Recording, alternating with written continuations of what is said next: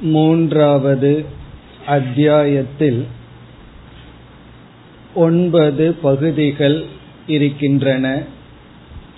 அதில் நாம் ஏழு செக்ஷன் ஏழு பகுதிகளை பார்த்து முடித்துள்ளோம். இந்த மூன்றாவது அத்தியாயத்தில் முதல் மூன்று பிராமணங்களில் வேதாந்தத்தை தவிர மற்ற கருத்துக்கள் வந்தன. அதாவது உபாசனம் சில பண்புகள் இவைகளெல்லாம் வந்தன. நான்கு ஐந்து இந்த இரண்டு பகுதிகளும் மிக முக்கியம். அங்குதான் ஆத்ம தத்துவ விசாரம் வந்தது. குறிப்பாக சர்வாந்தரக என்ற சொல் வந்தது. சர்வாந்தரக என்றால் அனைத்துக்கும் உள்ளே இருப்பது ஆந்தரக என்றால் காரணமானது அல்லது சத்திய சொரூபம். உதாரணமாக துணிக்கு நூலானது சர்வாந்தரக ஆந்தரக என்று சொல்லலாம். காரணம் நூலானது துணிக்கு காரணம் துணியை விட சூக்மமானது சத்தியமாகவும் இருக்கின்றது துணியை நாம் நூலாக பிரித்துவிட்டால் துணி என்பது இல்லாமல் சென்றுவிடும் நூல் மட்டும் எஞ்சி இருக்கும். அப்படி இந்த பிரபஞ்சத்துக்கு ஆந்தரமாக உள்ளே சென்று கொண்டிருந்தால் அனைத்துக்கும் ஆந்தரம் சர்வாந்தரக கக. எது சர்வாந்தரம் என்ற கேள்வி வந்தது. அதற்கு விளக்கம் நான்கு ஐந்து இந்த பகுதிகளில் வந்தது. அதற்கு பிறகு ஆறாவது பகுதியிலிருந்து எட்டாவது பகுதி வரை. ஆறு ஏழு எட்டு இந்த மூன்று செக்ஷன் இந்த மூன்று பகுதிகளில் படிப்படியாக ஆந்தர விசாரம் விளக்கப்பட்டது. ஆறாவது பகுதியில் கார்கி என்றவள் வந்து யாக்ஞவல்கியரிடம் கேள்வி கேட்கின்றார் இந்த மூன்றாவது அத்தியாயத்தினுடைய கதையை நாம் ஞாபகம் வைக்க வேண்டும். ஜனகர் யார் பிராமணர்களில் சிறந்தவர்கள் என்று தெரிந்து கொள்ள விரும்புகின்றார்? யார் பிரம்மிஷ்டக? யார் பிரம்மத்தை உணர்ந்தவர்களோ அவர்கள் ஆயிரம் பசுவை எடுத்துச் செல்லலாம் என்று சொல்ல யாக்ஞவல்யர் தான் அதை எடுக்க அங்குள்ள மற்ற பண்டிதர்கள் யாக்ஞவல்யரை சோதிக்கின்றார்கள். இவ்விதம் இந்த ஒன்பது பகுதிகளிலும் ஒவ்வொரு ஆச்சாரியார் யாக்ஞவல்யரிடம் கேள்வி கேட்க யாக்ஞவல்யர் பதில் சொல்லிக் கொண்டு வருகின்றார். அதில் ஆறாவது பகுதியில் கார்கி என்றவள் கேள்வி கேட்கின்றார். எது ஆந்தரம்? எது ஆந்தரம்? அவள் கேட்கும் பொழுது ஓத புரோதக என்று கேட்கின்றார். எது கோர்க்கப்பட்டுள்ளது என்று கேட்டு பிரம்மலோகம் வரை ஆறாவது பகுதி வருகின்றது. எல்லாத்துக்கும் எல்லா பூதங்களுக்கும் ஆதாரமாக இருப்பது பிரம்மலோகம். அதற்கு மேல் தர்க்க ரீதியாகவே கேள்வி கேட்கும் பொழுது யாக்ஞவல்யர் இதற்கு மேல் சாஸ்திர பிரமாணத்தின் மூலமாகத்தான் அறிய வேண்டும் என்று சொல்லி நிறுத்தி விடுகின்றார். இத்துடன் ஆறாவது பகுதி முடிவடைய. ஏழாவது பகுதிக்கு நாம் வந்தால் பிரம்மலோகத்துக்கும் ஆந்தரம் என்ன? என்ற கேள்வி வரும்பொழுது சூத்திரம் என்று பதில் வருகிறது. சூத்திரம் என்றால் ஹிரண்ய கர்ப்ப தத்துவம். இனி அடுத்த கேள்வி ஏழாவது பகுதியில் வந்தது. இந்த சூத்திரத்தினுடைய ஆந்தரம் என்ன? ஹிரண்ய கர்ப்பனுக்கும் ஆந்தரமாக உள்ளே காரணமாக சத்தியமாக இருப்பது என்ன? அதற்கு பதில் அந்தர்யாமி. ஆகவே ஏழாவது பகுதிக்கு அந்தர்யாமி பிராமணம் என்று பெயர். அந்தர்யாமி பிராமணம் என்பது அந்தர்யாமி சூத்திரத்திற்கும் அல்லது ஹிரண்ய கர்ப்பனுக்கும் ஆதாரம். இங்கு அந்தர்யாமி சமஷ்டி காரண சரீர சைத்தன்யம். நம்முடைய அனைத்து காரண சரீரத்தில் வெளிப்படும் சைத்தன்யம் அந்தர்யாமி. அந்த அந்தர்யாமி பல விதங்களில் வெளிப்பட்டிருக்கின்றார். அவரைத்தான் நாம பொதுவாக ஈஸ்வரன் என்று சொல்வோம். அது இங்கு எப்படி விளக்கப்பட்டது என்றால் தேவதா ரூபமாக வெளிப்படுகின்ற அந்தர்யாமியை அதி தெய்வதம் என்று சொல்லப்பட்டது. அதி தெய்வதம் பிறகு பூதங்களுக்குள் வெளிப்படுகின்ற அந்தர்யாமி அதிபூதம் என்று சொல்லப்பட்டது. பிறகு நம்முடைய வியஷ்டி இந்திரியங்களிலிருந்து வெளிப்படுகின்ற அந்தர்யாமி அத்தியாத்மம் என்று பிரிக்கப்பட்டு அந்தர்யாமியினுடைய தத்துவம் விளக்கப்பட்டது. அதி தெய்வதம் அதிபூதம் அத்தியாத்மம் என்ற விதத்தில் அந்தர்யாமி விளக்கப்பட்டு இங்கு அந்தர்யாமி என்றால் நாம் ஈஸ்வரன் என்றே புரிந்து கொள்வோம். ஈஸ்வர தத்துவம் விளக்கப்பட்டது. அப்படி அந்தர்யாமி விளக்கப்படும் பொழுது அந்தர்யாமிக்கு ஏழு லட்சணங்கள் கொடுக்கப்பட்டது. அதைத்தான் நாம் இறுதி வகுப்பில் பார்த்தோம். அதில் சிலவற்றை இப்பொழுது ஞாபகப்படுத்திக் கொள்வோம்.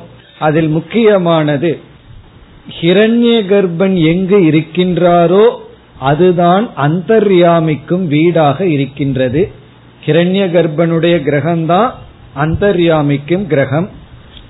எப்படி ஹிரண்ய கர்ப்பனும் அவிஷயமோ அதே போல் அந்தர்யாமியும் இந்திரியங்களுக்கு விஷயமாக வராது. பிறகு இந்த அந்தர்யாமி ஹிரண்ய கர்ப்பனையும் தன்னுடைய கட்டுக்குள் வைத்திருக்கின்றது. இவ்விதமெல்லாம் கூறி இந்த அந்தர்யாமிதான் ஆத்மா என்ற மகா வாக்கியமும் வந்தது. இதுல வருகின்ற மந்திரங்கள் எல்லாம் ஒரே பேட்டர்ன்ல இருந்தது.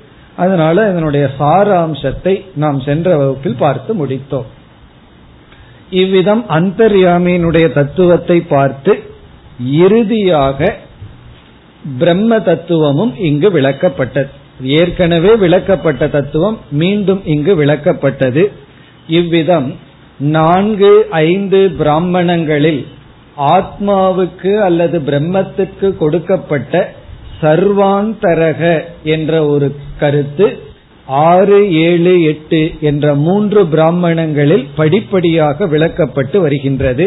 இதில் நாம் ஆறாவது பிராமணத்தை முடித்து ஏழாவது பிராமணத்தையும் முடித்துள்ளோம். அந்தர்யாமி பிராமணத்தை முடித்துள்ளோம். இனி நாம் அடுத்த எட்டாவது பிராமணத்தை துவங்க வேண்டும். இந்த பிராமணத்தில் அந்தர்யாமிக்கும் ஆதாரமாக இருப்பது என்ன? என்ற கேள்வி வரும்பொழுது இங்கு நிர்குண பிரம்மன் அறிமுகப்படுத்தப்படுகிறது. ஆகவே இந்த பிராமணத்திற்கு அக்ஷர பிராமணம் என்பது பெயர். இப்பொழுது நாம் எட்டாவது பிராமணத்திற்குள் செல்கின்றோம். அக்ஷர பிராமணம். பனிரெண்டு மந்திரங்கள் கொண்ட பிராமணம் இது. இதில் வருகின்ற சில மந்திரங்கள் மிக மிக முக்கியமானது. சங்கரால் பல முறை எடுத்துக்கொண்டு உதாகரணமாக காட்டப்படுகின்ற நான்கு ஐந்து மந்திரங்களை நாம் இந்த பிராமணத்தில் பார்க்க போகின்றோம் இப்பொழுது நாம் எட்டாவது பிராமணத்திற்கு செல்கின்றோம் மூன்றாவது அத்தியாயம் முதல் மந்திரம் अतः वाचग्नवि उवाच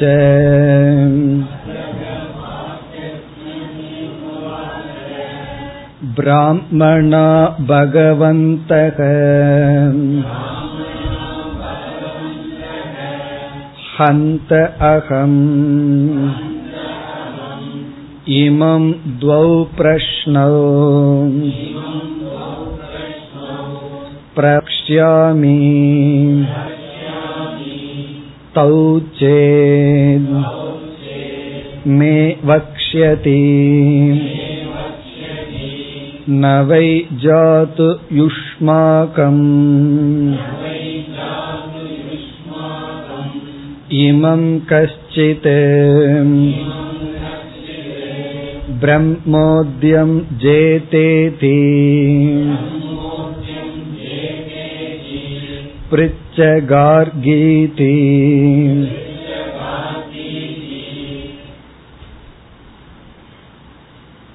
अतः வாச்சக்னவி உவாச்ச. இந்த பிராமணத்தில் மீண்டும் கார்கி வருகின்றாள். ஏற்கனவே ஆறாவது பிராமணத்தில் யாக்ஞவல்யரிடம் கேள்வி கேட்டால் இப்பொழுது மீண்டும் கார்கியே ஒரு முறை வருகின்றால் கார்கிக்கு இனியொரு பெயர் வாச்சக்னவி. வாச்சக்னவி உவாச்ச. கார்கி இரண்டாவது முறை யாக்ஞவல்யரிடம் கேள்வி கேட்க வருவதனால் இந்த மந்திரத்தில் கார்கியானவள் அங்கு இருக்கின்ற பிராமணர்களிடம் அனுமதி கேட்கின்றாள். நான் இரண்டு கேள்வியை யாக்ஞவல்யரிடம் கேட்க விரும்புகின்றேன் என்று அந்த பிராமணர்களிடம் அனுமதி கேட்கின்றாள். அதுதான் இந்த மந்திரம். மீண்டும் கார்கி வந்து நான் இவரிடம் இரண்டு கேள்வி கேட்க அனுமதி கொடுங்கள் என்று பிரார்த்தனை செய்கின்றார். என இரண்டாவது முறை வருகின்றார். மற்றவர்களெல்லாம் ஒரு முறை கேள்வி கேட்கிறார்கள் பதில் கிடைத்தவுடன் அமைதியாக இருக்கின்றார்கள். இவள் இரண்டாவது முறை வருவதனால் அனுமதி. உவாச்ச இப்பொழுது யாரிடம் பேசுகின்றால் அங்கு உள்ள பிராமணர்களிடம் பேசுகின்றால் பிராமணாகா பகவந்தக. பகவந்தகன மரியாதைக்குரிய வணக்கத்திற்குரிய பிராமணர்களே ஹந்த அகம் நான் இமம் இவரிடம் யாஜ்ஞவல்யரிடம் துவௌ பிரஷ்னௌ பிரக்ஷாமி இரண்டு கேள்விகளை கேட்க விரும்புகின்றேன் கேட்கப் போகின்றேன். இது வந்து ஒரு விதமான அனுமதி கேட்க விரும்புகின்றேன் என்று அவர்களிடம் இவள் கூறுகின்றார் பிறகு கார்கி இனி ஒன்றையும் கூறுகின்றார். என்னுடைய இந்த இரண்டு கேள்விக்கு யாக்ஞவல்யர் பதில் சொல்லிவிட்டால் பிறகு யாராலும் அவரை வெல்ல முடியாது என்று அடுத்த பகுதியில் கூறுகின்றார். இது எதை குறிக்கின்றது என்றால் நான் மிக மிக சூக்மமான கேள்வியை கேட்கப் போகின்றேன். அதை அடுத்த பகுதியில் கூறுகின்றார். தௌ சேத் மே வக்ஷியதி. தௌன பிரஷ்னவ் இந்த இரண்டு கேள்வியை மே வக்ஷியதி. என்னிடத்தில் யாக்ஞவல்யர் பதில் கூறி விட்டால் நான் கேட்கிற இந்த ரெண்டு கேள்விக்கு யாக்ஞர் சரியாக பதில் சொல்லிவிட்டால் நவை ஜாது யுஷ்மாகம். உங்களுக்குள் கண்டிப்பாக யாரும் இமம் கஷ்டித் பிரம்மோத்யம் ஜிதா இதி. உங்களுக்குள் யாரும் இந்த பிரம்மிஷ்டனை பிரம்மத்தை அறிந்த யாக்ஞவல்யரை வெல்ல முடியாது. நஜாது கஷ்டித் ஜிதா ஜேதா. அதாவது உங்களுக்குள் யாரும் யாக்ஞவல்யரை இவரை வெல்ல முடியாது. பிறகு அங்கு இருக்கின்ற பிராமணர்கள் என்ன சொல்கிறார்கள்? பிரிச்ச கார்கி இது நீ கேள். என்று அனுமதி கொடுக்கிறார்கள். ஆகவே இந்த மந்திரம் கார்கி அல்லது வாச்சக்னவிக்கும் அங்குள்ள பிராமணர்களுக்கும் உள்ள பேச்சு அவர்கள் இப்பொழுது கார்கிக்கு அனுமதி தருகிறார்கள். இனி அடுத்த மந்திரத்தில் மீண்டும் கார்கி என்ன செய்கின்றால் யாஜ்ஞவல்யரிடம் பேசுகின்றால் எப்படி பேசுகிறாள்? நான் இரண்டு கேள்வியை கேட்கப் போகின்றேன்.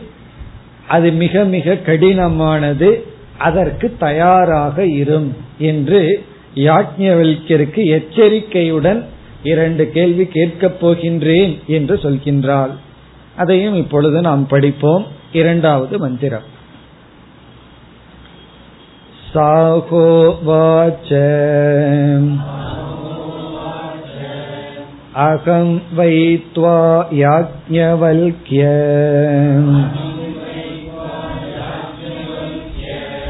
यथा काश्यो वा वैदेहो वा उग्रपुत्रः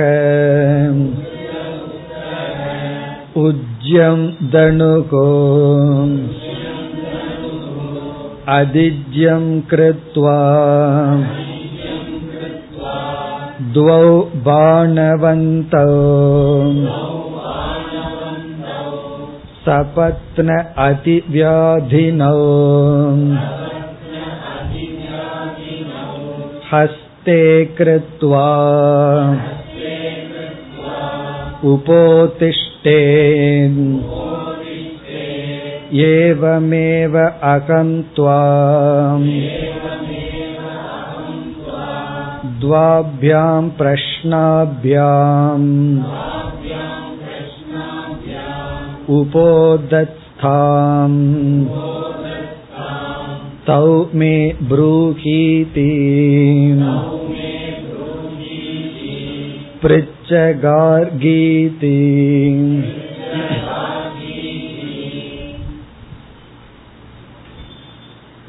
साक उवाच சா கார்கி உவாச்ச.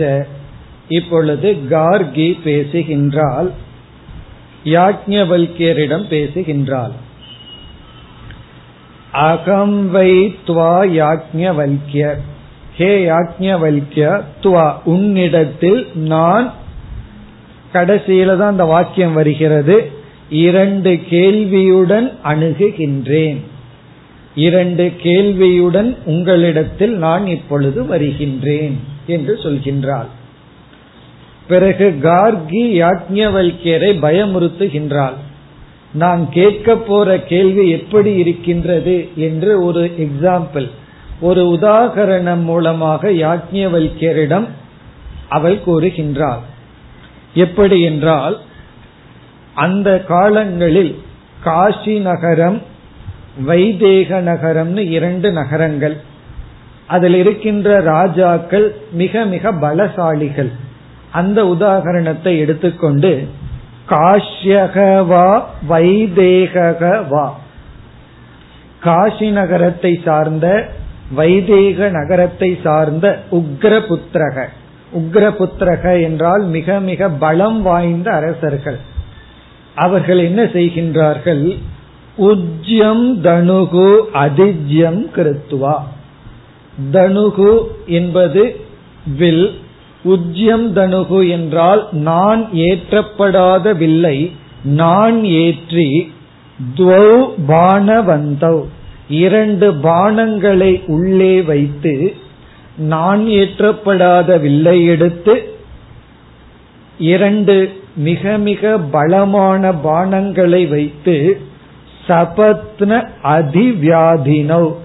பகைவர்களை பயந்து ஓடும்படி அவர்கள் எரிவார்கள். இரண்டு பானங்களை வைத்து பகைவர்கள் பயந்து ஓடும்படி எரிவார்கள். ஹஸ்தே கிருத்வா உபோதிஷ்டே. எப்படி அவர்கள் கையில் வைத்து இரண்டு பானங்களை எரிகிறார்களோ ஏவமேவ அதுபோல் இப்பொழுது இரண்டு பானங்கள் போல் என்னிடமிருந்து இரண்டு கேள்விகள் வர இருக்கிறது. இதெல்லாம் எதற்குனா சும்மா யாக்கியம் வைக்கிற பயப்படுத்துறது. கேள்வியை கேட்கறதுக்கு முன்னாடியே இப்படி எல்லாம் சொல்றாரு. சில பேர் சொல்லுவார்கள் நான் பெரிய கேள்வி கேட்க போறேன் அதுக்கெல்லாம் நான் பல பேர்த்துக்கிட்ட கேட்டுட்டேன் யாரும் எனக்கு சரியா பதில் சொல்லல உங்களிடத்திலையும் கேட்க போறேன் அப்படின்னு சொல்லி நம்ம பயப்படுத்தி கேள்வி கேட்கறது. அப்புறம் கேட்கிற கேள்வி எப்படி இருக்கும் தெரியுமோ? செத்தா என்ன ஆகும்? இதுதான் அர்த்தம் இல்லாத கேள்வியா இருக்கும் சில சமயம். ஆனா கேட்கறதுக்கு முன்னாடி என்னமோ பெருசா கேட்கிற மாதிரி. அப்படி கார்கி வந்து யாக்கியவல்யரிடம் இந்த மாதிரி பயமுறுத்தி இப்படி என்னிடம் இருந்து பானங்களை போல் இரண்டு கேள்வி உங்களை நோக்கி வருகிறது. இவ அப்படி சொல்லல. அந்த கேள்வியுடன் நானே உங்களை நோக்கி இப்பொழுது வருகின்றேன். துவாபியாம் பிரஷ்னாபியாம் உபோதஸ்தாம். இரண்டு கேள்விகளுடன் உங்களிடம் நான் இப்பொழுது வந்துள்ளேன். தௌமே புரூகி அதை எனக்கு கோருங்கள். யாக்கியவல்யர் பதில் சொல்றார் பிரிச்சகார்கி கேல் ஒரே ஒரு வார்த்தை தான் இதற்கு அவருடைய பதில் கேல் நீ கேள் அப்படின்னு பதில் சொல்கின்றார். இனி வந்து கேள்வியானது வருகின்றது. இரண்டு கேள்வி கார்கி கேட்க இருக்கின்றால் அதுல ஒரு கேள்வி வந்து முதல் கேள்வி வந்து சூத்திரத்தினுடைய ஹிரண்ய கர்ப்பனுக்கு எது ஆந்தர தத்துவம்? ஹிரண்ய கர்ப்பனுக்கு எது ஆந்தரம்? அப்படிங்கிறது முதல் கேள்வி. இரண்டாவது கேள்வி அதற்கு பதில் அந்தர்யாமி அல்லது ஈஸ்வரன் என்று வர இருக்கிறது. இனி அந்த ஈஸ்வரனுக்கும் ஆந்தர தத்துவம் என்ன? இது இரண்டாவது கேள்வி. கேள்வியை பார்த்தா ஒன்னும் பெருசா தெரியலையே ஆனா கார்கி இவ்விதம் சொல்லியுள்ளாளே என்றால் இந்த கேள்வியில ஒரு பெரிய விஷயம் இருக்கு. ஹிரண்ய கர்ப்பனுடைய ஆந்தர தத்துவம் என்ன என்று கேட்கும் பொழுதே ஹிரண்ய கர்ப்பனையே கார்கியானவள் நிஷேதம் செய்து விட்டார் அதற்கு ஆந்தரம் ஒன்னு இருக்குன்னா இரண்ய கர்ப்பணியை அவள் மித்தியா என்று புரிந்து விட்டார் பிறகு அதற்கு பதிலாக அந்தர்யாமி என்று ஈஸ்வரனை அறிமுகப்படுத்த போகின்றார். கார்கியினுடைய இரண்டாவது கேள்வி அந்த ஈஸ்வரனுக்கும் ஆதாரம் என்ன என்று சொல்லும் பொழுது அவளால் ஈஸ்வரனையும் நிராகரிக்க முடிந்தது. ஈஸ்வரனையும் மித்தியாவா ஈஸ்வரனே மித்தியாவாகத்தான் இருக்க வேண்டும். அந்த ஈஸ்வரனுக்கும் அதிஷ்டானம் என்ன? என்று ஈஸ்வரன் கிரண்ய கர்ப்பன் இந்த இரண்டையும் நிஷேதம் செய்து அதற்கு ஆதாரம் என்ன? என்ற கேள்வி வருகிறது. இப்ப ஈஸ்வரனையே நிராகரிக்கின்ற ஒரு கேள்வி என்றால் அது பாடத்தை போல மிக மிக கடினமான சூக்மமான கேள்வி. அதற்கு பதில் தான் ஈஸ்வரனுக்கும் ஆந்தரம் என்னங்கும் பொழுதுதான் இங்கு யாக்கியவல்யர் அக்ஷரம் என்ற ஒரு தத்துவத்தை அறிமுகப்படுத்துகிறார். ஆகவேதான் இந்த எட்டாவது பிராமணத்திற்கு அக்ஷர பிராமணம் என்பது பெயர். இவ்விதம் இந்த பிராமணம் செல்ல இருக்கின்றது. இந்த பிராமணத்தில் ஒரு மூன்று நான்கு மந்திரங்கள் மிக மிக பிரசித்தி ஆனது பிரசித்தின பாஷ்யக்காரருக்கு சங்கரர் வந்து அடிக்கடி கோட் பண்ற சில முக்கியமான மந்திரங்களை நாம் பார்க்க போகின்றோம். முக்கியம்னா அங்கு விளக்கம் அதிகமா பார்க்க போவதில்லை. ஆனால் சாஸ்திரத்துல மிக மிக எளிதாக அதிகமாக இந்த மந்திரங்கள் எல்லாம் எடுத்துக்கொள்ளப்பட்டது. உதாகரணமாக எடுத்துக்கொள்ளப்பட்ட மந்திரங்கள். அது இனிமேல் வர இருக்கின்றது. இப்பொழுது மூன்றாவது மந்திரத்தில் முதல் கேள்வியை கேட்க ஆரம்பிக்கின்றால் கார்கி இரண்டு பானங்களை போல் இரண்டு கேள்வியை கேட்பன்னு சொன்னால் இப்பொழுது முதல் கேள்வி மூன்றாவது மந்திரம் साकोवाच यदूर्ध्वं याज्ञवल्क्यदिवक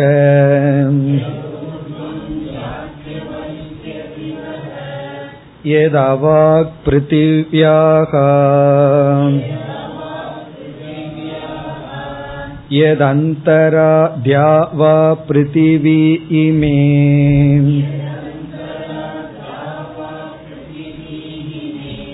यद्भूतं च भवश्च भविष्यश्च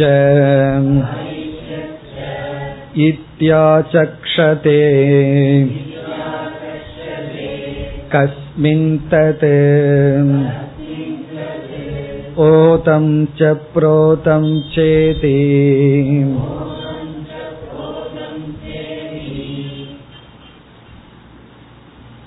முதல் பகுதியில் ஹிரண்ய கர்ப்பனுடைய லட்சணத்தை கார்கி கூறுகின்றார் சூத்திரத்தினுடைய லட்சணத்தை தானே கூறி இப்படிப்பட்ட சூத்திரம் அல்லது இப்படிப்பட்ட ஹிரண்ய கர்ப்பனுக்கும் ஆதாரமாக என்ன இருக்கின்றது?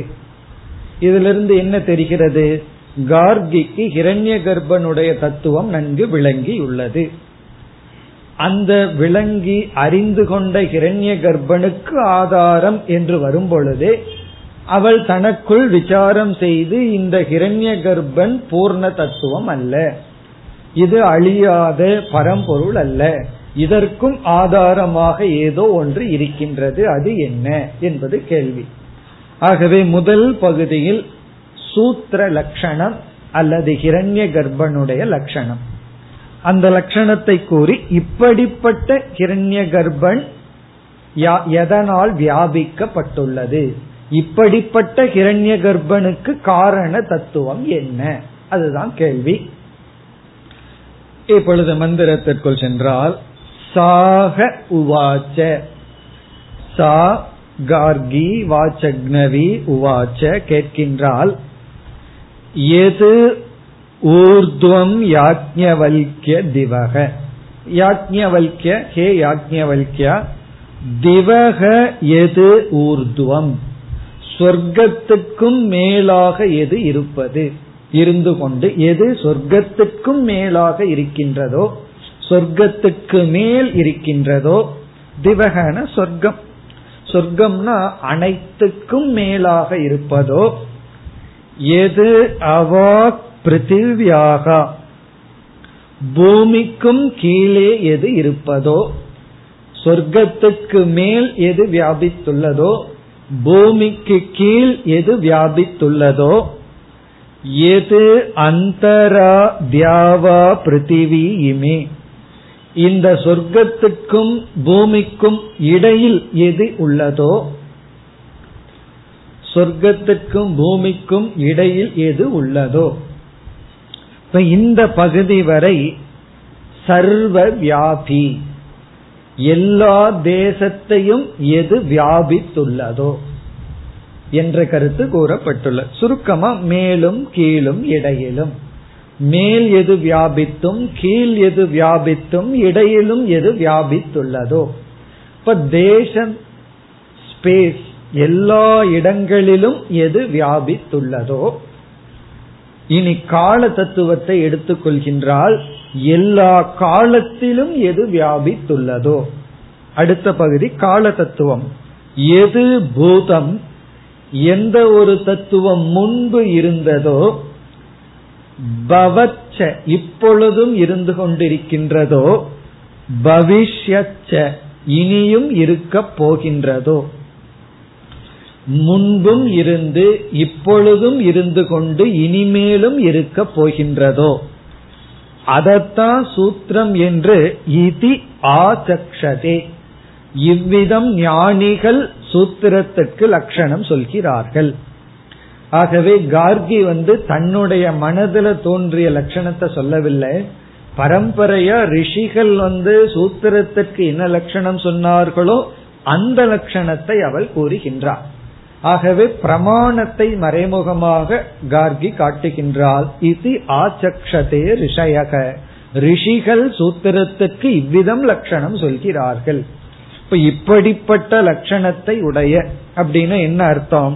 காலத்தையும் தேசத்தையும் கடந்த கால தேசம் முழுவதும் வியாபித்த இப்படிப்பட்ட ஒரு தத்துவம் கஸ்மின் ஓதம் ச புரோதம் ச இதி. எதனால் இப்படிப்பட்ட தத்துவம் வியாபிக்கப்பட்டுள்ளது? இதிலிருந்து என்ன தெரிகிறதுனா இந்த தத்துவத்திற்கும் ஆந்தரமா ஏதோ ஒன்று இருக்கிறது. அதை நம்ம வந்து எப்படி புரிந்து கொள்ள வேண்டும் என்றால் வாயு இருக்கின்றது. அது எல்லா இடத்திலும் வியாபித்துள்ளது. அப்போ வாயு எல்லா இடத்திலும் வியாபித்துள்ளதுன்னா இந்த ஆகாசம் இருக்கே அது வாயுவை விட பெரியது. ஏன்னா வாயுவுக்கே தான் இடம் கொடுத்துள்ளது. அதே போல இங்க வாயு என்பது கிரண்ய கர்ப்ப தத்துவம். இந்த கிரண்ய கர்ப்ப தத்துவம் எங்கு வியாபித்துள்ளது? என்றால் ஈஸ்வரன் இடத்தில் அதான் அந்தர்யாமியின் இடத்தில். உண்மையிலேயே அந்தர்யாமி சென்ற பிராமணத்தில் முடிவடைந்து விட்டது. இருந்தாலும் அந்த கேள்வியோடு அந்தர்யாமிக்கும் ஆந்தரம் என்னங்கிறது தான் இங்கு முக்கியம். இருப்பினும் இங்கு சூத்திர தத்துவம் கேட்கப்பட்டுள்ளது அந்தர்யாமிக்கு யாக்ஞவல்யர் வேறு ஒரு பெயரை கொடுக்க போகின்றார். இனி நான்காவது மந்திரத்தில் யாஜ்ஞவல்யருடைய பதில். இப்ப இங்கு கேள்வி என்னவென்றால் இப்படிப்பட்ட ஒரு தத்துவம் எதனால் வியாபிக்கப்பட்டுள்ளது? ஓதம் புரோதம்னா கோர்க்கப்பட்டுள்ளது. மேலும் கீழுமாக கோர்க்கப்பட்டுள்ளது வியாபிக்கப்பட்டுள்ளது. அதை நம்ம எப்படி புரிஞ்சுக்கணும்? இதற்கும் சத்தியமாக எது இருக்கின்றது? இதற்கு காரணமாக எது இருக்கிறது? கிரண்ய கர்ப்பதை காட்டிலும் சூக்மமாக எது இருக்கின்றது அதுதான் கேள்வி அதற்கு இனி பதில் வருகின்றது நான்காவது மந்திரம்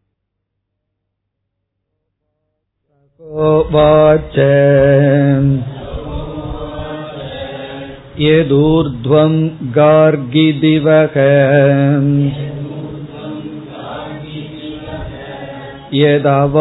यदवाक्पृथिव्याः यदन्तरा द्यावा पृथिवी इमे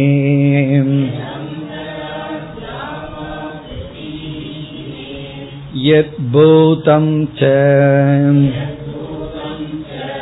भवश्च भविष्यश्च इति आचक्षते आकाशे तदोदं च प्रोतं चेति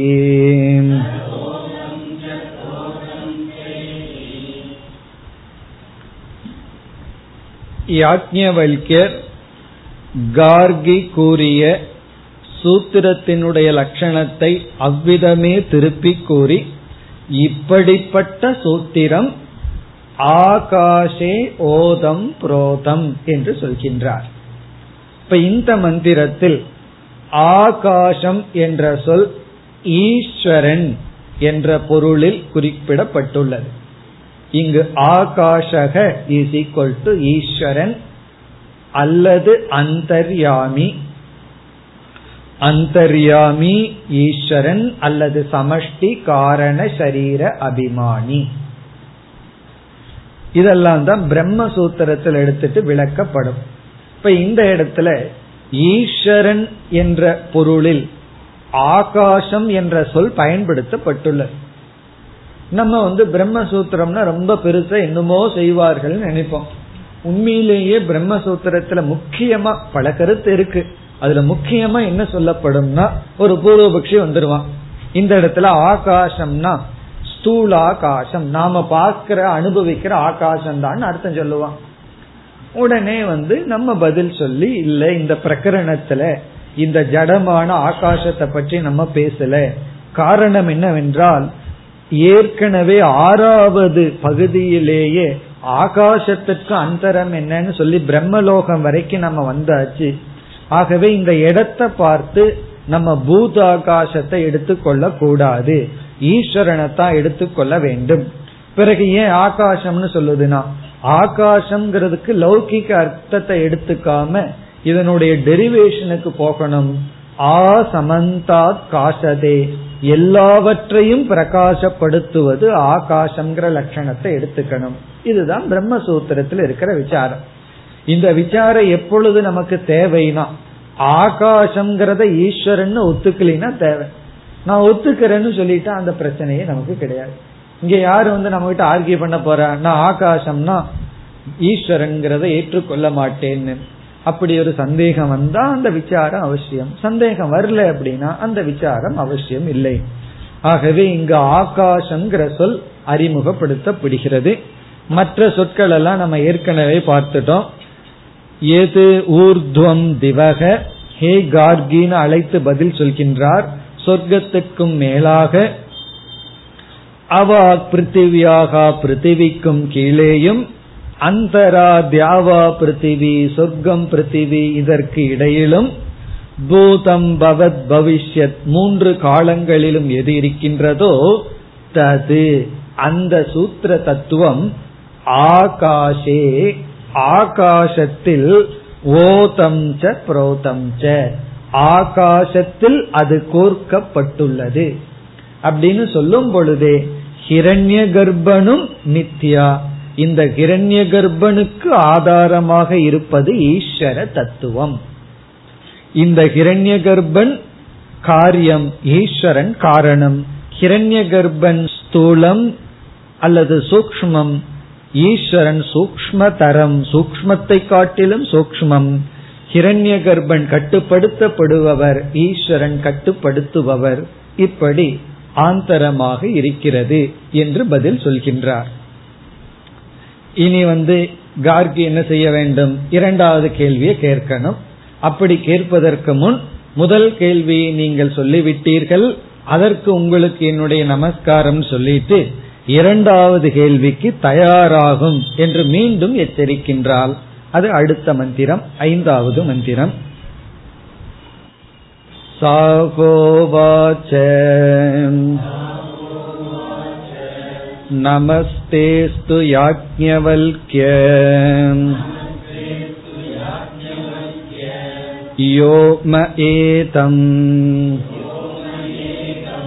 व्यवोच अपरस्मै धारयस्वेति पृच्छ गार्गीति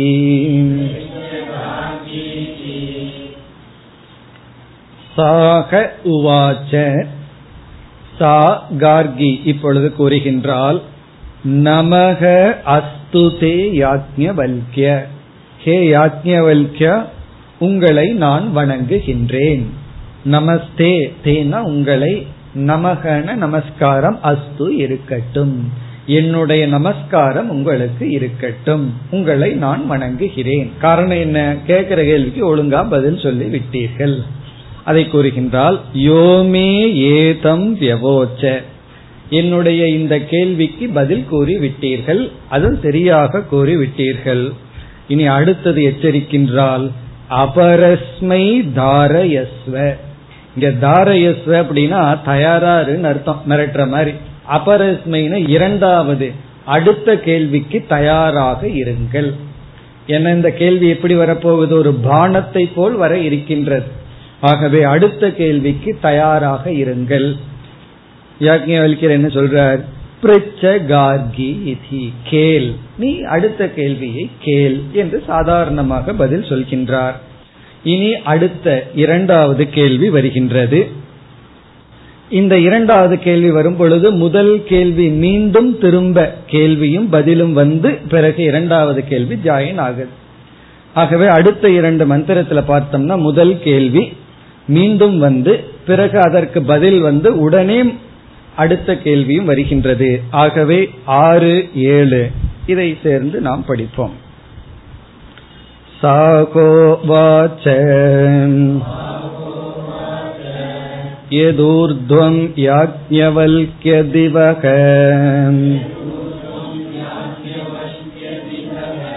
यदवाक्पृथिव्याः यदन्तराद्या वा पृथिवी इमे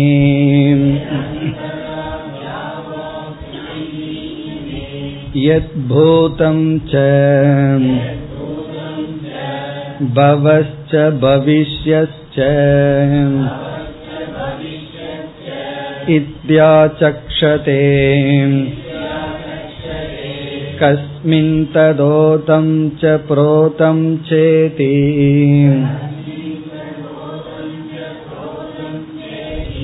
सहोवाच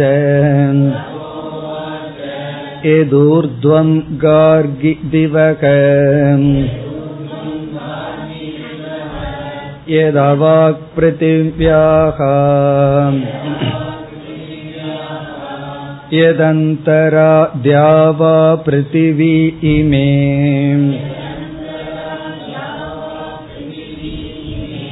यद्भूतं च भवश्च भविष्यश्च इत्याचक्षते आकाश एव ओतं च प्रोतं चेति कस्मिन्नु खलु आकाश ओतश्च प्रोतश्चेति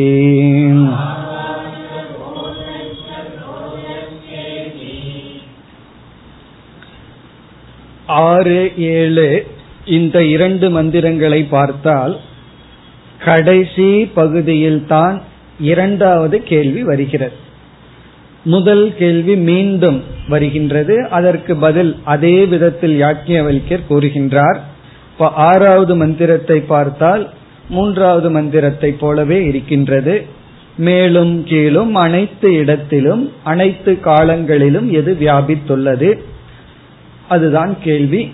ஏழாவது மந்திரத்திற்கு நாம் இப்பொழுது வருகின்றோம். மீண்டும் சூத்திரத்தினுடைய லட்சணத்தை சொல்லி ஆகாஷே ஏவ ஓதம் ச புரோதம் ச. கேள்வியினுடைய கடைசி பகுதி ஏழாவது மந்திரத்தில் கடைசி பகுதி. ஆகாசத்தில் தான் வியாபிக்கப்பட்டுள்ளது. இரண்டாவது முறை கேட்கறதுனால அந்த ஏவ என்று சொல்லப்படுகிறது. சில சமயம் ஒன்றை நம்ம கேட்போம். அவர்கள் பதில் சொல்லி விடுவார்கள். பிறகு மீண்டும் அதையவே கேட்போம். அவர்கள் என்ன சொல்வார்கள்? அதே பதில் சொல்லிட்டு அதுதான் அப்படின்னு சொல்லி அழுத்தி சொல்வார்கள். அதே போல ஆகாசத்தில் தான் என்று பதில் சொல்கின்றார். இனி கேள்வி இரண்டாவது கேள்வி கடைசி வரியில் ஏழாவது மந்திரத்தில் வருகின்றது. கஸ்மின்னு கலு ஆகாஷக ஓதச்ச புரோதச்ச இந்த ஆகாசம் எதனால் வியாபிக்கப்பட்டுள்ளது? இந்த ஆகாசம் எதனால் கோர்க்கப்பட்டுள்ளது? இங்க ஆகாசம்னா ஈஸ்வரன். ஈஸ்வரன் அல்லது அந்தர்யாமி எதனால் வியாபிக்கப்பட்டுள்ளது? இந்த ஈஸ்வரனுக்கே ஆதாரம் என்ன? இப்படி கேள்வி கேட்கணும்னா அந்த ஈஸ்வரனையே நம்ம மனசுல இருந்து என்ன பண்ணணும்? அது மாயைக்குள்ள இருக்கிற தத்துவம்னு நீக்க வேண்டும். ஆகவே அந்த ஈஸ்வரனையும் நீக்கி ஆனா அதற்கு பிறகு என்னன்னு பார்த்தா தெரியவில்லை. சில பேர் ஈஸ்வரனை நீக்கி சூன்யத்துல போய் நிற்பார்கள். அதுக்கு பேசாம ஈஸ்வரன் இடத்துல இருக்கிறதே நல்லது. ஒன்றை நீக்கணும்னா அதற்கு மேல போகணும். நம்ம ஸ்டெப்ல பாதி போயிருக்கோம். ஒரு ஸ்டெப்ல இருந்து காலை எடுக்கிறோம் எடுத்தா மேல வைக்கணும். இல்ல பேசாம அந்த ஸ்டெப்ல இருக்கிறது நல்லது. சில பேர் எடுத்து கீழே வைப்பார் அப்படி ஈஸ்வரன் பொய்ன்னு சொல்லிட்டு ஆகவே நான் கோயிலுக்கு போக மாட்டேன். எங்க போறேன்னா? ரேஸ் பார்க்க போறேன். கோயிலுக்கும் போக மாட்டேன்னா அடுத்தது எங்க போகணும்? தியானம் பண்றதுக்கு போகணும். சாஸ்திர விசாரத்துக்கு போனா அடுத்தபடின்னு சொல்லலாம். ஆகவே இங்கு வந்து ஆகாசத்தையும் நீக்கி விட்டால் அதற்கு அடுத்தபடி என்ன? அதுதான் இப்பொழுது கேள்வி. ஆகவே இரண்டாவது பானமும் தொடுக்கப்பட்டு விட்டது. யாக்கியவல்யர் வந்து இரண்டாவது கேள்விக்கு பதில் சொல்ல வேண்டும். இனி அடுத்த மந்திரம். அடுத்த மந்திரத்திலிருந்து நாம பார்க்க போற மந்திரங்கள் எல்லாம் மிக மிக முக்கியமான மந்திரங்கள். எட்டாவது மந்திரம். சகோவாச்ச एतत्त्वै तदक्षरं गार्गी ब्राह्मणा अभिवदन्ति अस्तूलम् अननु अक्रस्वम् अदीर्घम् अलोकितम् अस्नेहम् अच्छायम् अतमः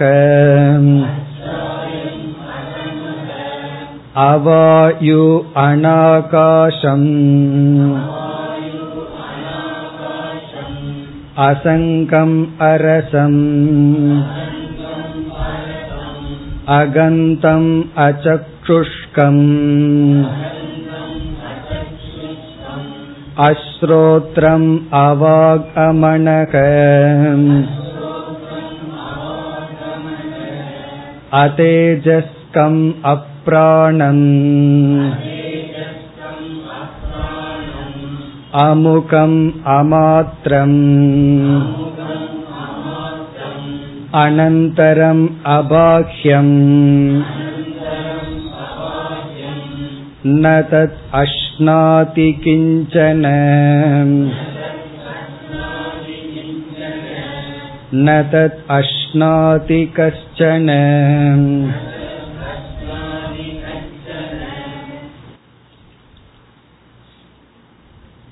இந்த கேள்வி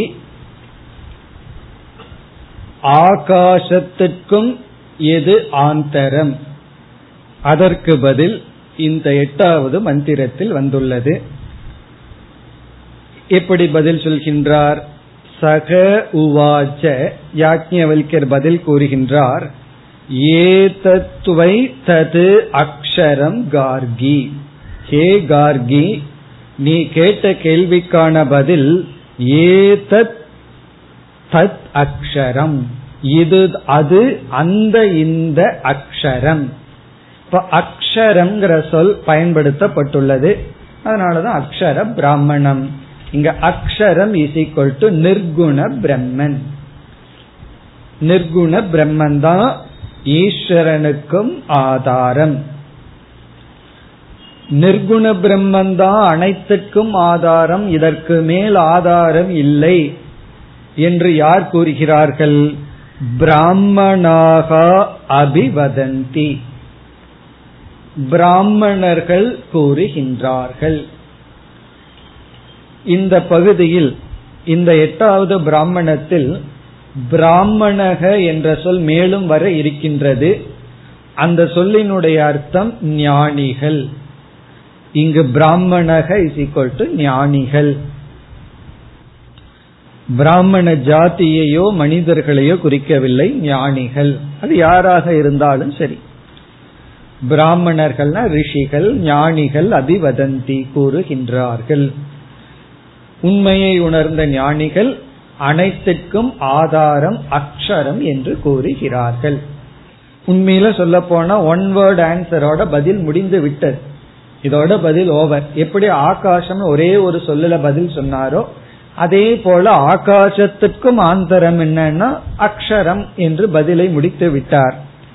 ஆனால் யாஜ்ஞவல்யருக்கு தெரிகிறது இந்த ஒன் வேர்ட் ஆன்சர் இங்கு புரியாது. ஆகவே விளக்கம் இங்கு கொடுக்கின்றார். இப்ப அடுத்த பகுதியெல்லாம் அக்ஷரத்தினுடைய லட்சணம். இங்கு சொல்லப்பட்ட அக்ஷரத்துக்கான விளக்கம். இறுதியாக நம்ம இங்க வந்து சேர்ந்திருக்கோம். ஆரம்பிச்சது வந்து ஸ்தூல பூதத்துல ஆரம்பிச்சு அதற்கு ஆந்தரம் என்ன ஆந்தரம் என்னன்னு பல லோகங்களுக்கு வந்து லோகத்திலிருந்து சூத்திரத்துக்கு ஹிரண்ய கர்ப்பனுக்கு வந்து ஹிரண்ய கர்ப்பனிடமிருந்து ஈஸ்வரனுக்கு வந்து ஈஸ்வரனிடமிருந்து இப்பொழுது அக்ஷரத்துக்கு வந்துள்ளோம். அந்த அக்ஷரத்தினுடைய இலக்கணம் லட்சணம் இங்கு வருகிறது. நம்ம எப்படி நேதி நேதிங்கிற வார்த்தை மிக பிரசித்தம்னு பார்த்து அங்கெல்லாம் விளக்கம் பார்த்தோம். நிஷேத முகம் இதுவல்ல இதுவல்லங்கிறதுக்கு பல கோணத்துல பார்த்தோம். அந்த மந்திரம் எப்படி முக்கியமோ அதே போல வேதாந்த சாஸ்திரத்தில் இந்த மந்திரம் நிஷேத முக உபதேசத்துக்கு மிக பிரசித்தமான மந்திரம். நிஷேத முக உபதேசத்துக்கு முகம்னா வாயில். நிஷேதமாக உபதேசம் செய்கின்ற முறைக்கு இந்த மந்திரம் தான் மிக மிக பிரசித்தம். நம்ம பார்த்தாவே தெரியும். இதுல என்ன இருக்குன்னா அந்த பிரம்மன் இதல்ல இதல்ல இதல்லன்னு சொல்லிட்டு இருக்கிறதா இந்த மந்திரத்தினுடைய சாரம். இந்த மந்திரத்தினுடைய அர்த்தம் மிக சுலபம். ஆனா இந்த மந்திரம் எதற்கு ஃபேமஸா இருக்கு எதற்கு முன் இருக்கின்றது என்றால் நிஷேத முக உபதேசத்துக்கு இது வந்து ரொம்ப பிரசித்தியா இருக்கு. நிஷேத முக உபதேசம்னா என்ன என்றால் நம்ம வந்து பிரம்மத்தை உபதேசிக்கின்ற விதத்தை இரண்டாக பிரிக்கின்றோம். பிரம்மத்தை நம்ம வந்து ஒருத்தருக்கு புரிய வைக்க வேண்டும். அந்த புரிய வைக்கின்ற விதத்தை இரண்டா பிரிச்சு ஒரு விதமான உபதேசத்துக்கு விதிமுக உபதேசம். விதிமுக பிரதானம் அப்படின்னு சொல்லி இனி ஒரு விதமான உபதேசத்துக்கு நிஷேத முக உபதேசம். நிஷே முகம்னா இந்த இடத்துல வாயில் மீன்ஸ் துவாரம். முகம்னா துவாரம் அந்த விதத்தில். விதி என்ற விதத்தில் உபதேசம். நிஷேதம் என்ற விதத்தில் உபதேசம். இத வந்து நான் சாதாரணமா நம்ம வந்து வாழ்க்கையில அன்றாட பேச்சில பயன்படுத்துறது தான் இப்ப வந்து விதிமுகம் என்றால் நேரடியாக பதில் சொல்லுதல். அதற்கு உதாரணம் வந்து பிரம்மத்துக்கு லட்சணம் சத்தியம் ஞானம் அனந்தம் பிரம்ம. இது வந்து விதிமுகமான உபதேசம். பிரம்மம் என்றால் என்ன? என்ற கேள்வி வரும் பொழுது பிரம்மவித் ஆப்னோதி பரம் என்று உபனிஷத் ஆரம்பித்து பிரம்மத்தை அறிந்தவன் பரத்தை அடைகிறான்னு சொன்ன உடனே சிஷ்யனுடைய மனதில் அது பிரம்மன் எப்படி இருக்கும்னா உடனே உபனிஷத் சொல்கிறது சத்தியம் ஞானம் அனந்தம் எது சத்தியமோ எது அறிவு சுரூபமோ எது ஆனந்த சொரூபமோ அனந்தமோ அது பிரம்மன். இது விதிமுகம். நிஷேத முகம் என்றால் இவன் ஏற்கனவே உலகத்தை பார்த்து கொண்டு இருக்கின்றான் அந்த சமயத்துல ந இதி ந இதி இதுவல்ல இதுவல்ல என்று எதை நம்ம பிரம்மன்னு நினைச்சிட்டு இருக்கிறோமோ அது அல்ல அல்லன்னு நீக்கிறது நிஷேத முகம்.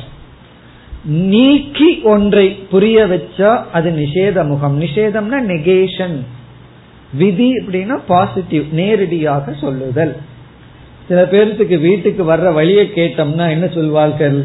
இந்த வழியை டிராயிங் பண்ணி இது வழியா வரக்கூடாது. இப்படி ஒரு ரோடு போகும் அங்க போக கூடாது இப்படியே சொல்லிட்டு வருவாங்க. கடைசியில் நம்ம எந்த ரோட்ல தான் போகணும் அது கடைசியில வரும். இதெல்லாம் ஏன் சொல்லணும்னா அது சொன்னாதான் அதுல போகாம நம்ம ஒழுங்கான ரோட்ல வரும் அப்படி இதுல போக கூடாதுன்னு உபதேசிச்சா அது நிஷேத முகம் இதுலதான் போகணும் அப்படின்னு சொன்னா விதி முகம் நம்ம சாதாரணமா என்ன சொல்லுவோம்? பிரம்மத்தை புரிஞ்சுக்கிறதுக்கு ரெண்டு மெத்தட் இருக்கு. உபனிஷத் வந்து விதிமுகமாக உபதேசம் பண்ணி நமக்கு புரிய வைக்கும். நிஷேத முகமாகவும் புரிய வைக்கும்னு சொல்லுவோம். இது ஒரு விதமான மெத்தட் பிறகு சாஸ்திரத்துல விசாரம் எல்லாம் பண்ணி பெரிய மகான்கள் எல்லாம் கடைசியில் ஒரு கன்க்ளூஷனுக்கு வந்திருக்கான். அது என்ன முடிவுன்னு சொன்னா விதிமுகமும் கூட கடைசியா நிஷேதமா மாறித்தான் உபதேசம் பண்ணது. விதிமுகம் கிடையாது. ஆரம்பத்துல ஏதோ விதிமுகமா தெரிஞ்சாலும் உண்மையிலேயே நம்ம கடைசியில நிஷேத முகமாகத்தான் புரிஞ்சுக்கிறோம். சத்தியம்னு சொல்லுதேன்னா அசத்தியம் அல்ல அப்படிங்கறத சத்தியம்னு சொல்லுது. ஞானம்னு சொல்லுதேனா ஜடம் அல்லங்கிறத போதிக்கிறதுக்கு ஞானம்னு சொல்லுது. ஆகவே ஆனந்தம்னு சொல்லுதேனா ஆனந்தம்ங்கிறதுல முக்கியம் அல்ல அது துக்கம் அல்ல. துக்கமற்றது பிரம்மன் அதான் ஆனந்தம்னு சொல்லுது. என்று நம்ம வந்து கடைசியா எதற்கு வர்றோம்? நிஷேத முகமாகத்தான் சாஸ்திரம் நமக்கு பிரம்மத்தை போதிக்கின்றது. சரி விதிமுகமா போதிச்சா என்னன்னா விதிமுகமா போதிக்கணும்னா அங்க வாக்கு பிரம்மனிடத்துல சென்று விட்டதுன்னு அர்த்தம் ஆயிரும் ஏன்னா நேரடியா இப்படித்தான் பிரம்மன் இருக்குன்னு சொல்லிட்டா பிரம்மனுக்கு ஒரு லட்சணத்தை கொடுத்து ஒரு குணம் வந்த மாதிரி ஆயிரும். நிஷேத முகம்னா இது அல்ல இது அல்லன்னு நீக்கிட்டே போகுது. எதுன்னு சொல்லவே இல்லை. காரணம் என்ன? அதுவே சுயம் பிரகாசம். அது சுயமா விளங்கி கொண்டிருப்பதனால் இதுன்னு சொல்லாமையே நீக்கி விட்டாலே புரிந்து விடும் இப்ப வந்து நான் ஒருவரிடத்துல ரெண்டு புஸ்தகத்தை எடுத்துக்கொண்டு வர சொல்றேன். அவர் வந்து புஸ்தகத்துக்கு பக்கத்துல நிக்கிறார். நான் சற்று தூரத்துல நிக்கிறேன். ஒரு புஸ்தகம் வந்து மஞ்சள் அட்டை இருக்கு ஒரு புஸ்தகம் வந்து சிவப்பு அட்டை போட்டிருக்கு. அவர் வந்து சிவப்பு அட்டையை எடுக்க போறார். எனக்கு மஞ்சள் அட்டை புஸ்தகம் வேணும். உடனே நான் என்ன சொல்றேன்? அது அல்ல. புஸ்தகத்தை எடுத்துட்டு வான்னு சொல்லும் போது சிவப்பை எடுக்க போறார். நான் அது அல்லன்ட்டு அவ்வளவுதான். அதுக்கு மேல ஒன்னும் சொல்ல வேண்டாம். அவர் இனி ஒரு புஸ்தகத்தை எடுத்துட்டு வந்தார். ஆகவே இரண்டு இருக்கும் பொழுது ஒன்றை நீக்கி விட்டால் இனி ஒன்ன பற்றி பேசவே வேண்டியதில்லை. அப்படி இந்த உலகத்துல ரெண்டே ரெண்டு தத்துவம் தான் இருக்கு. ஒன்று பிரம்மன் இனி ஒன்னு மித்தியா ஜெகத். பிரம்மனுக்கு அப்பாற்பட்டு மித்தியா தத்துவம் இருக்கு. இனி ஒன்னு பிரம்மன் இருக்கு. இந்த பிரம்மனை ஒண்ணுமே பண்ணல உபனிஷத். இந்த மித்தியாவை நீக்கி விடுகிறது.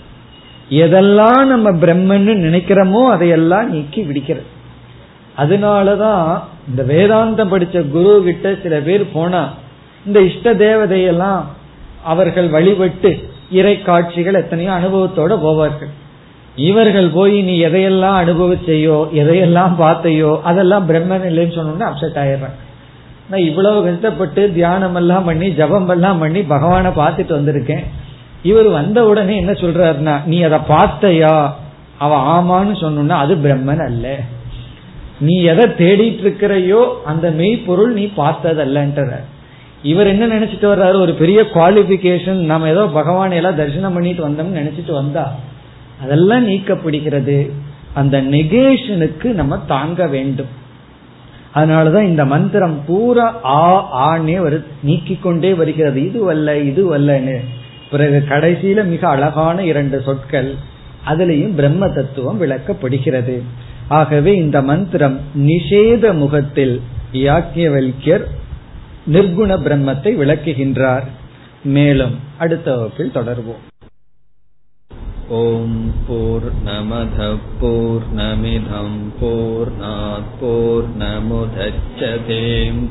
पूर्णस्य पूर्णमादाय पूर्णमेवावशिष्यते ॐ शान्ति शान्ति शान्तिः